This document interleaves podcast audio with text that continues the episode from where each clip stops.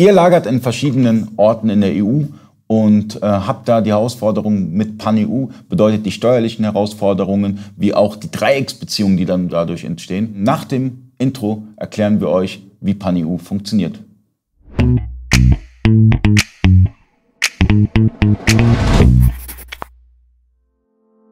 Freunde des E-Commerce, mein Name ist Ali Okasi, ich bin Inhaber der E-Commerce Agentur eBayco. Ich habe neben mir Christian sitzen von Central und wir reden heute über PanEU. Ähm, PanEU ist eine Herausforderung für jeden Online-Händler. Es gibt beispielsweise das PanEU-Verfahren von Amazon, mhm. aber selber kann man ja auch Fulfillment-Leger äh, befüllen mit seiner Ware in verschiedenen Ländern.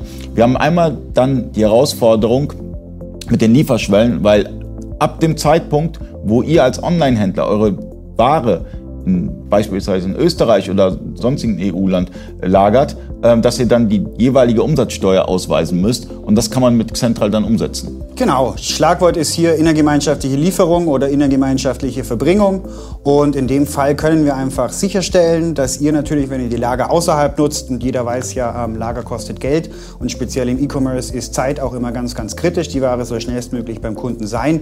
Und deswegen nutzen wir einfach viele Lager, die auch in Europa verteilt sind. Mit unserer tollen Pan-EU-Thematik können wir einfach sicherstellen, dass sämtliche finanzrechtlichen Vorschriften jeder jederzeit erfüllt werden, ähm, der, äh, der Steuerberater glücklich ist und das Finanzamt auch somit zufrieden ist.